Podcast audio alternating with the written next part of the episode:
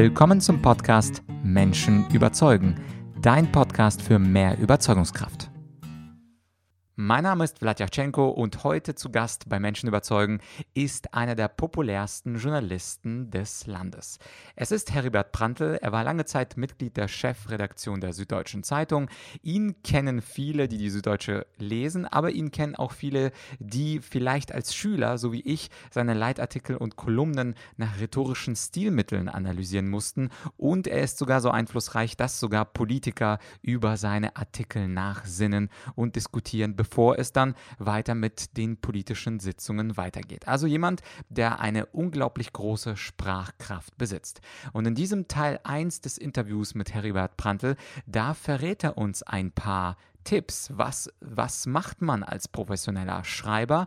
Wie trainiert man seine sprachliche Eloquenz? Wodurch wird der Text besser? Und was ist eigentlich das Polieren eines Texts? Und am Ende geht Herr Prantl noch darauf ein, was der Unterschied ist zwischen schriftlicher Rhetorik und mündlicher Rhetorik.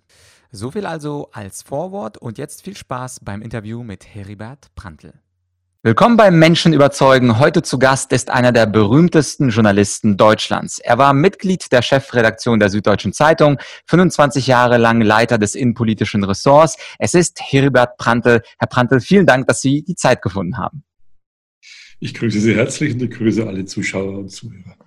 Herr Brandl, bevor wir zu den ganz schwierigen Themen kommen wie Corona-Krise, Berichterstattung, Rechtsstaat und auch Ihr Buch Eigentum verpflichtet, was ich für das Interview gelesen habe, ich habe gelesen, dass Sie ganze ganz, ganz viele Preise bekommen haben, journalistische Preise. Ich lese mal kurz vor. Geschwister Scholl-Preis, Kurt Tucholsky-Preis, Erich Fromm-Preis, Theodor Wolf-Preis, Bruder Grimm-Preis. Und das waren wahrscheinlich nicht mal alle. Wieso haben Sie so viele Preise bekommen, Herr Prantl? Ich weiß es nicht. Ich freue mich natürlich darüber. Und äh, eigentlich, und das ist jetzt nicht kokett, eigentlich ist der schönste Preis, den man kriegen kann, Zustimmung von Leserinnen und Lesern, Diskussion mit den Leserinnen und Lesern, äh, die Mitteilung, dass man wartet auf die Artikel, dass man sie zu Hause diskutiert. Es ist ganz wunderbar für einen politischen Journalisten, wenn ähm, man gesagt bekommt, mein Gott, Brandl, Ihre Kommentare lagen bei der Sitzung des Parteivorstands ganz oben und wir haben erstmal die Tagesordnung in einer Viertelstunde rausgeschoben, weil wir über Ihre Kritik äh, ein Parteivorsitzender hat mir neulich geschrieben, mein Gott, Brandl, wie haben Sie unsere Partei ausgepeitscht und äh, verbal. Aber heute muss ich Ihnen mal schreiben, dass ich Ihnen zustimme. Es tut mir ganz furchtbar leid, dass es so ist, aber ich muss es sagen. Es ist toll, wenn Politiker sowas sagen, aber wirklich und ohne Koketterie, es ist noch schöner, viel schöner, wenn äh, Menschen sagen, beim Frühstück diskutieren wir über ihre Texte und wir, manchmal lesen wir uns sogar einen Absatz vor und dann reden wir drüber. Wenn man, und das ist das Schönste, was man als politischer Journalist äh, gesagt bekommen kann, wenn man Leuten zum Gespräch verhilft. Wenn man bestimmte Aspekte eines großen Themas in die Diskussion einbringen kann, wenn man ein Thema, das äh, Sie oder irgendjemand anderen nie interessiert hat, plötzlich so interessant machen kann, dass Leute am Frühstückstisch beim Abendessen sagen, Mensch, der Brandl hat über Folgendes geschrieben. Hast du das schon mal überlegt? Und äh, die Leute, ein Paar, eine Familie dann darüber redet, äh, zum Gespräch verhelfen, ist das Schönste, was, oder eines der schönsten Dinge, was man in einer Demokratie machen kann. Demokratie ist Reden zuallererst. Demokratie ist miteinander etwas gestalten und daran glauben, dass Zukunft nicht etwas ist, was irgendwo schicksalsbedingt dasteht und wo man sich einfach äh, damit, damit umgehen muss.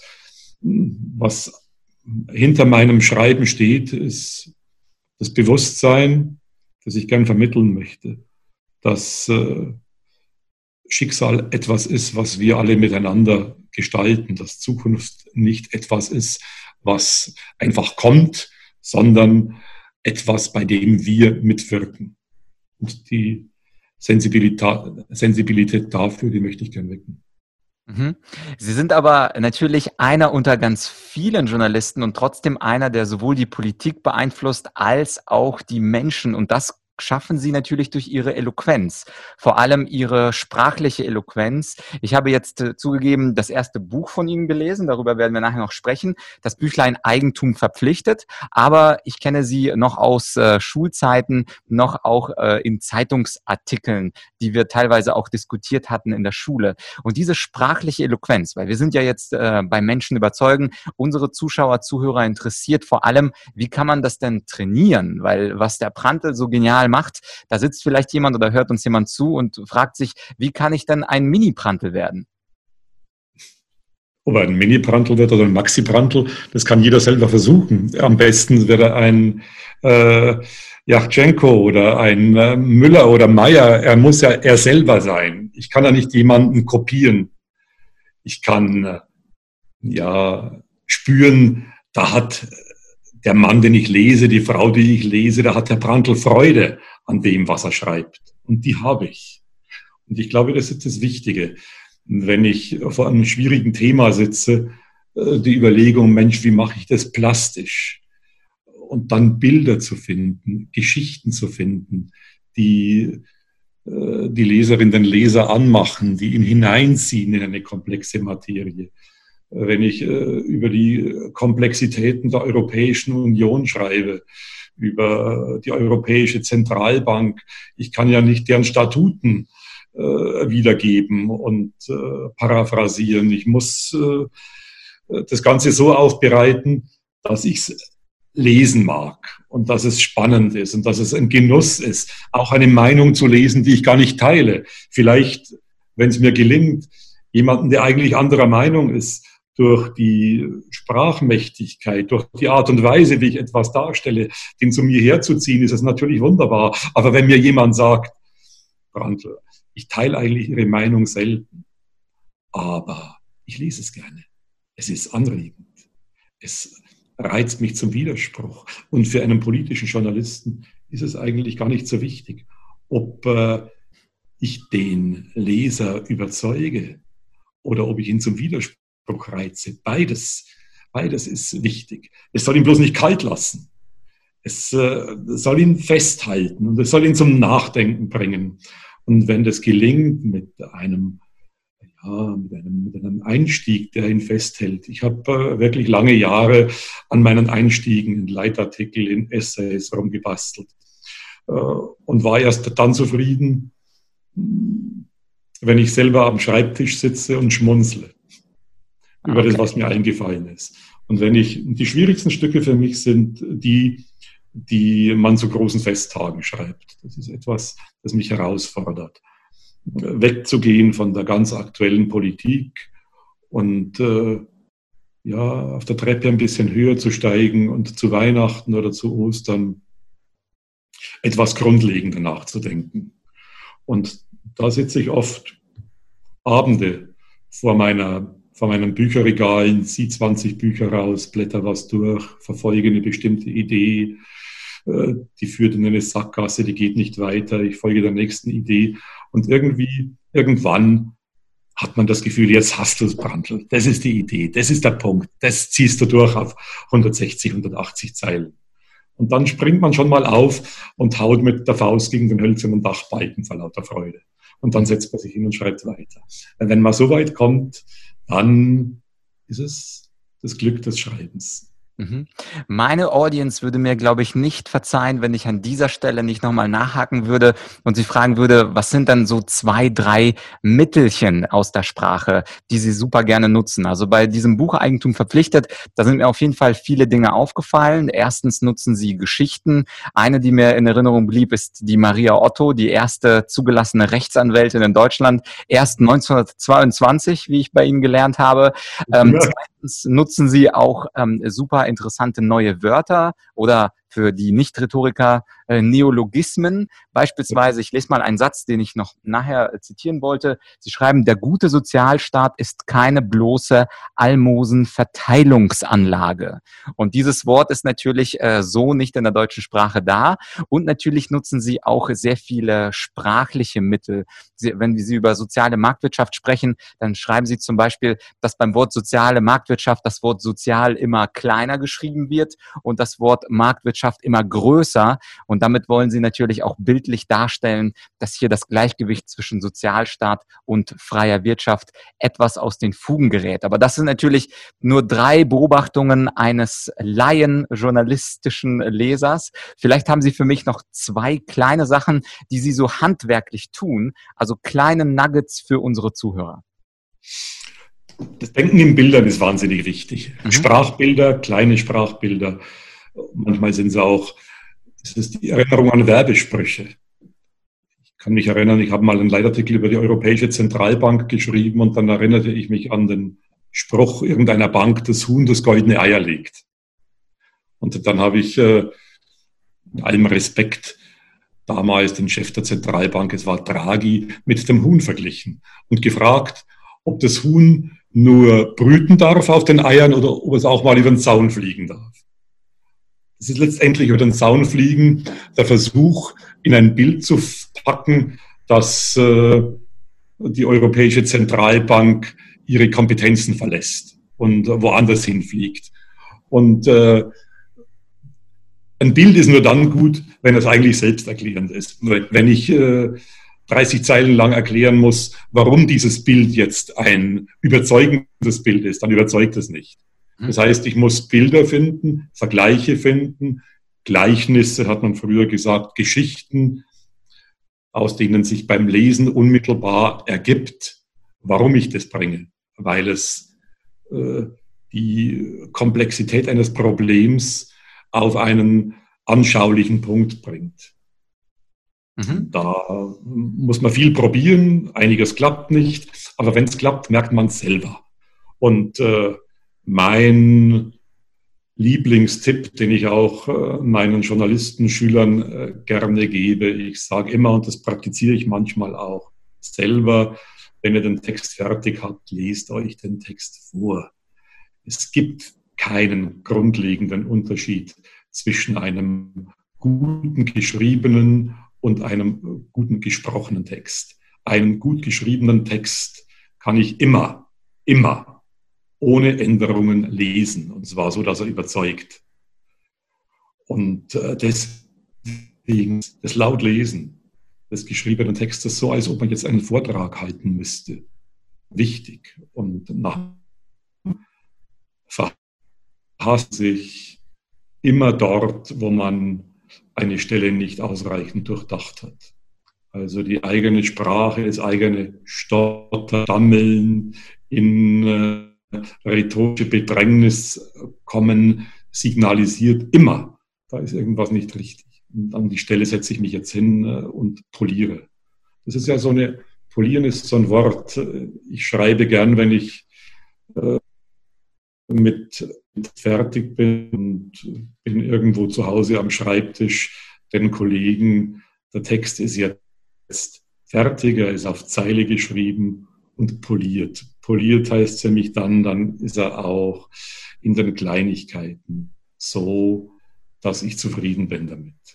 Man hat nicht die Zeit, ich, aber ich bin der Meinung, wenn ich ein guter Schreiber, ein guter Vortragsredner sein will, dann nutze ich die Zeit, die ich habe. Wenn ich zum Schreiben acht Stunden Zeit habe, dann nutze ich die acht Stunden. Wenn ich die vier Stunden Zeit habe, muss ich mich so konzentrieren, dass ich in den vier Stunden hinkomme. Und äh, natürlich gibt es dann einen Unterschied in der Art und Weise, wie ich einen geschriebenen Text vortrage. Äh, wenn ich äh, vor einem Publikum sitze, seien das 50 Leute oder seien es 500 oder 5000, muss ich ja mit der Stimme arbeiten. Dann reicht es nicht, dass der Text gut ist. Ich kann einen guten Text, das kennt man ja aus der Politik, es gibt Redner, die wunderbare Reden so vortragen, dass die Leute einschlafen. Und ich brauche dazu eine Stimme und äh, eine Modulation beim Reden, bei der die Zuhörerinnen und Zuhörer merken, der steht hinter dem, was er sagt. Es ist kein äh, Plastiktext. Der entspricht dessen innerer Haltung. Der hat mir was zu sagen, der will mir etwas sagen. Und dieses Sagen wollen äh, merke ich in der Art und Weise des Worttrags. Mhm. Verstehe. Und äh, dieses Polieren, das ist ja etwas, was nicht jeder macht, wenn er Texte schreibt. Vor allem in der heutigen Zeit schreiben ja viele Texte dann einfach fürs Marketing, fürs Online-Marketing mal eben schnell rausgehauen, ein Newsletter hier, ein Post bei Facebook oder LinkedIn da. Was ist denn Ihr persönliches Verhältnis von äh, Schreiben und Polieren? Also ist es ungefähr 50-50? Also zum Beispiel, Sie haben 30 Minuten Zeit oder drei Stunden Zeit zum Schreiben und Sie polieren dann auch diese gleichen drei Stunden? Oder wie ist das denn im Schnitt? Nur damit die, unsere Zuhörer mal einen Einblick ins Polieren äh, bekommen, das sie normalerweise wahrscheinlich gar nicht tun. Das Polieren ist nicht die Hauptsache. Das Polieren ist das Finish. Mhm. Wenn Sie Ihre Schuhe putzen, dann kommt erstmal der Dreck weg und dann kommt die Schuhcreme und am Schluss äh, bringen Sie die Schuhe zum Glänzen. Und äh, polieren heißt bei mir beim Text, der Text steht. Der ist, das Wichtige am Text ist ja nicht äh, sprachlicher Firlefanz, sondern die Sprache ist ja ein Mittel, um Gedanken zu transportieren, um Gedanken so zu transportieren, dass sie möglichst gut und möglichst intensiv äh, beim Leser und bei der Leserin ankommen. Und äh, wenn der Gedanke ist das Wichtigste, die Umsetzung des Gedankens. Und wenn das passiert ist, Sie haben den Gedanken gut umgesetzt. Es gibt eine logische Reihenfolge, einen guten Aufbau. Wie als, das ist das, was ich, ich habe, äh, bevor ich Journalist geworden bin, äh, ich habe Jura studiert, Geschichte, Philosophie, ich war Jurist, ich war Richter, ich war Staatsanwalt. Hm, was aus der Zeit übrig geblieben ist, war Logik, ein logischer Aufbau von Texten. Ganz simpel, aus A und B folgt C. Das ist das Grundgerüst äh, des Rechts, der Rechtswissenschaft, der Juristerei. Und äh, ein guter Text ist logisch aufgebaut. Ich kann da nicht mit Sprache allein und mit Sprachfertigkeit äh, einen Text gut nachvollziehbar machen. Als erstes kommt der klare Gedanke, bei Kommentaren die klare Meinung, dann der logische Aufbau. Wie baue ich es so auf, dass sich äh, eines aus dem anderen ergibt? Und dann kommt die Sprachfertigkeit, äh, es pfiffig, gut nachvollziehbar, überzeugend zu schildern. Und das äh, Polieren sind dann die Kleinigkeiten. Ist das Adjektiv richtig? Äh, nehme ich die erste oder die zweite Vergangenheit? Was äh, liest sich eingängiger? Was hört sich eingängiger an? Das ist Polieren. Ah, sehr, sehr schön. Wo, wo Sie gesprochen haben über den Gedanken, dass er im Vordergrund steht. Ich habe ein, ein, ein schönes Zitat von Friedrich Nietzsche, der gesagt hat, den Stil verbessern heißt den Gedanken verbessern und sonst nichts. Und dieses Zitat finde ich ganz, ganz einleuchtend, weil viele Menschen verwechseln Stil und Gedanken. Aber je klarer der Stil ist, desto klarer steht natürlich der Gedanke dahinter. Umgekehrt, wenn der Stil ganz verworren ist, dann ist das ja wahrscheinlich auch aus Ihrer Sicht ein Zeichen dafür, dass der Gedanke verworren ist. Also, dass man am Text und der Struktur des Texts eigentlich erkennt, ob der Gedanke klar ist oder nicht. Ich bin ja kein politischer Kommentator und meine Beobachtung und meine Erfahrungen nach Jahrzehnten des Kommentierens ist, tun sich schwer, sie brauchen lang, solange sie ihre Meinung nicht deutlich herausgearbeitet haben und äh, äh, logisch vertreten können. Es ist auch ein kleiner Tipp, den ich Kommentarschülerinnen und Schülern gebe, wenn man nicht weiterkommt, nehmen Sie sich den Kollegen und die Kollegin und sagen, pass mal auf, ich muss da mal erzählen, woran ich sitze. Und dann versuchen Sie es zu verbalisieren, das Problem zu schildern, womöglich auch, hm, warum Sie jetzt genau bei dem Punkt hängen. Und meine Erfahrung beim Reden drüber, beim laut Reden drüber, kommt der Gedanke. Und mir ist es selber schon passiert, dass ich Leute angerufen habe, Politiker angerufen habe. Man hat da seine Gesprächspartner. Einer meiner Lieblingsgesprächspartner war der mittlerweile verstorbene alte, Heiner Geißler. der wirklich ein politischer Fuchs war, der unglaublich erfahren war, der strategische Raffinesse hatte, der in vielen Themen sattelfest war. Ich habe bestimmte Themen einfach mit ihm erörtert. Und er, er war kein aktiver Politiker mehr. Insofern hatte er auch nicht das Interesse, das aktive Politiker haben, dass aus dem Gespräch von einer halben Stunde jetzt etwas für Sie rauskommt, nämlich ein äh, Zitat in der Zeitung. Äh, Heiner Geisler war als älterer Herr uneitel und einfach interessiert am Diskurs. Und nicht selten ging es mir so, dass ich ihn anrief, man äh, hat sich in ein Thema eingelassen, man hat äh, zehn Minuten, eine Viertelstunde diskutiert und auf einmal habe ich ihm gesagt, Mensch, Heiner Geisler, jetzt habe ich selber. Nämlich Folgendes. Jetzt bin ich der Lösung viel näher als am Beginn unseres Gesprächs. Warum? Weil vorher drehen sich die Gedanken bei mir einfach im Kopf. Ich muss sie nicht verbalisieren und wenn ich sie äh, ausdrücken muss, wenn ich sie jemand erklären muss, was mich momentan beschäftigt und wo ich nicht weiterkomme, dann äh, ist dieser Versuch des Darüberredens zugleich äh, ja, ein Befördern der eigenen, der eigenen Gedanken. Mhm. Das ist ja fast schon ein sokratischer Gedanke. Dann war Herr Geißler quasi Ihre Hebamme, Ihre geistige Hebamme, mit der Sie dann Ihre Gedanken heraus, äh, herausgeboren haben. Das hat jetzt gar nichts zu tun, wo jemand politisch steht. Er muss sich auf äh, das Denken eines anderen einlassen, muss kritisch nachfragen, muss seine eigene Position dazu darlegen und dann kommt plötzlich äh, neuer Schwung rein in die Geschichte. Und das funktioniert, dazu muss man keinen Heiner Geißler haben oder einen sonstigen politischen Denker. Es reicht oft auch der eigene Kollege, den man hat, der einfach sich als Sparringspartner zur Verfügung stellt, mhm. an dem man erst einmal hinredet und versucht, seine Gedanken zu formulieren und der dann zwei, drei kritische Einwände macht. Und man muss plötzlich äh, selber stoppen und sagen, hm, was äh, sage ich jetzt dazu? Mhm. Das hilft einem weiter. Ja, danke für den praktischen Tipp. Ja, das waren also die Worte einer schriftlichen Rhetorik-Koryphäe Heribert Prantl. Er ist unglaublich guter Schreiber und das kannst du natürlich nicht nur im Buch Eigentum verpflichtet äh, nachlesen, über das wir dann im zweiten Teil des Interviews sprechen werden, sondern in seinem gesamten Werk. Also irgendein Zeitungsartikel nehmen und du wirst sehen, die Artikel sind unglaublich poliert und nochmal, es geht nicht darum, ob du der gleichen Meinung bist wie Herr Prantl oder einer anderen Meinung bist. Es geht einfach nur darum, darum, die Kunst der Rhetorik, der schriftlichen Rhetorik zu schätzen. Und besonders interessant für mich als eher mündlicher Rhetoriker war dieser Vergleich schriftliche Rhetorik, mündliche Rhetorik. Und sobald man den Text vorliest, merkt man, ob der Text funktioniert oder nicht. Also zumindest bei wichtigen E-Mails oder vielleicht auch bei wichtigen Newslettern würde ich dir den Tipp geben, beziehungsweise den Tipp von Herrn Prantl weitergeben, einfach mal diesen Text laut vorzulesen und dann stellst du fest, ob es sich gut anhört oder oder ob du noch ein bisschen polieren sollst.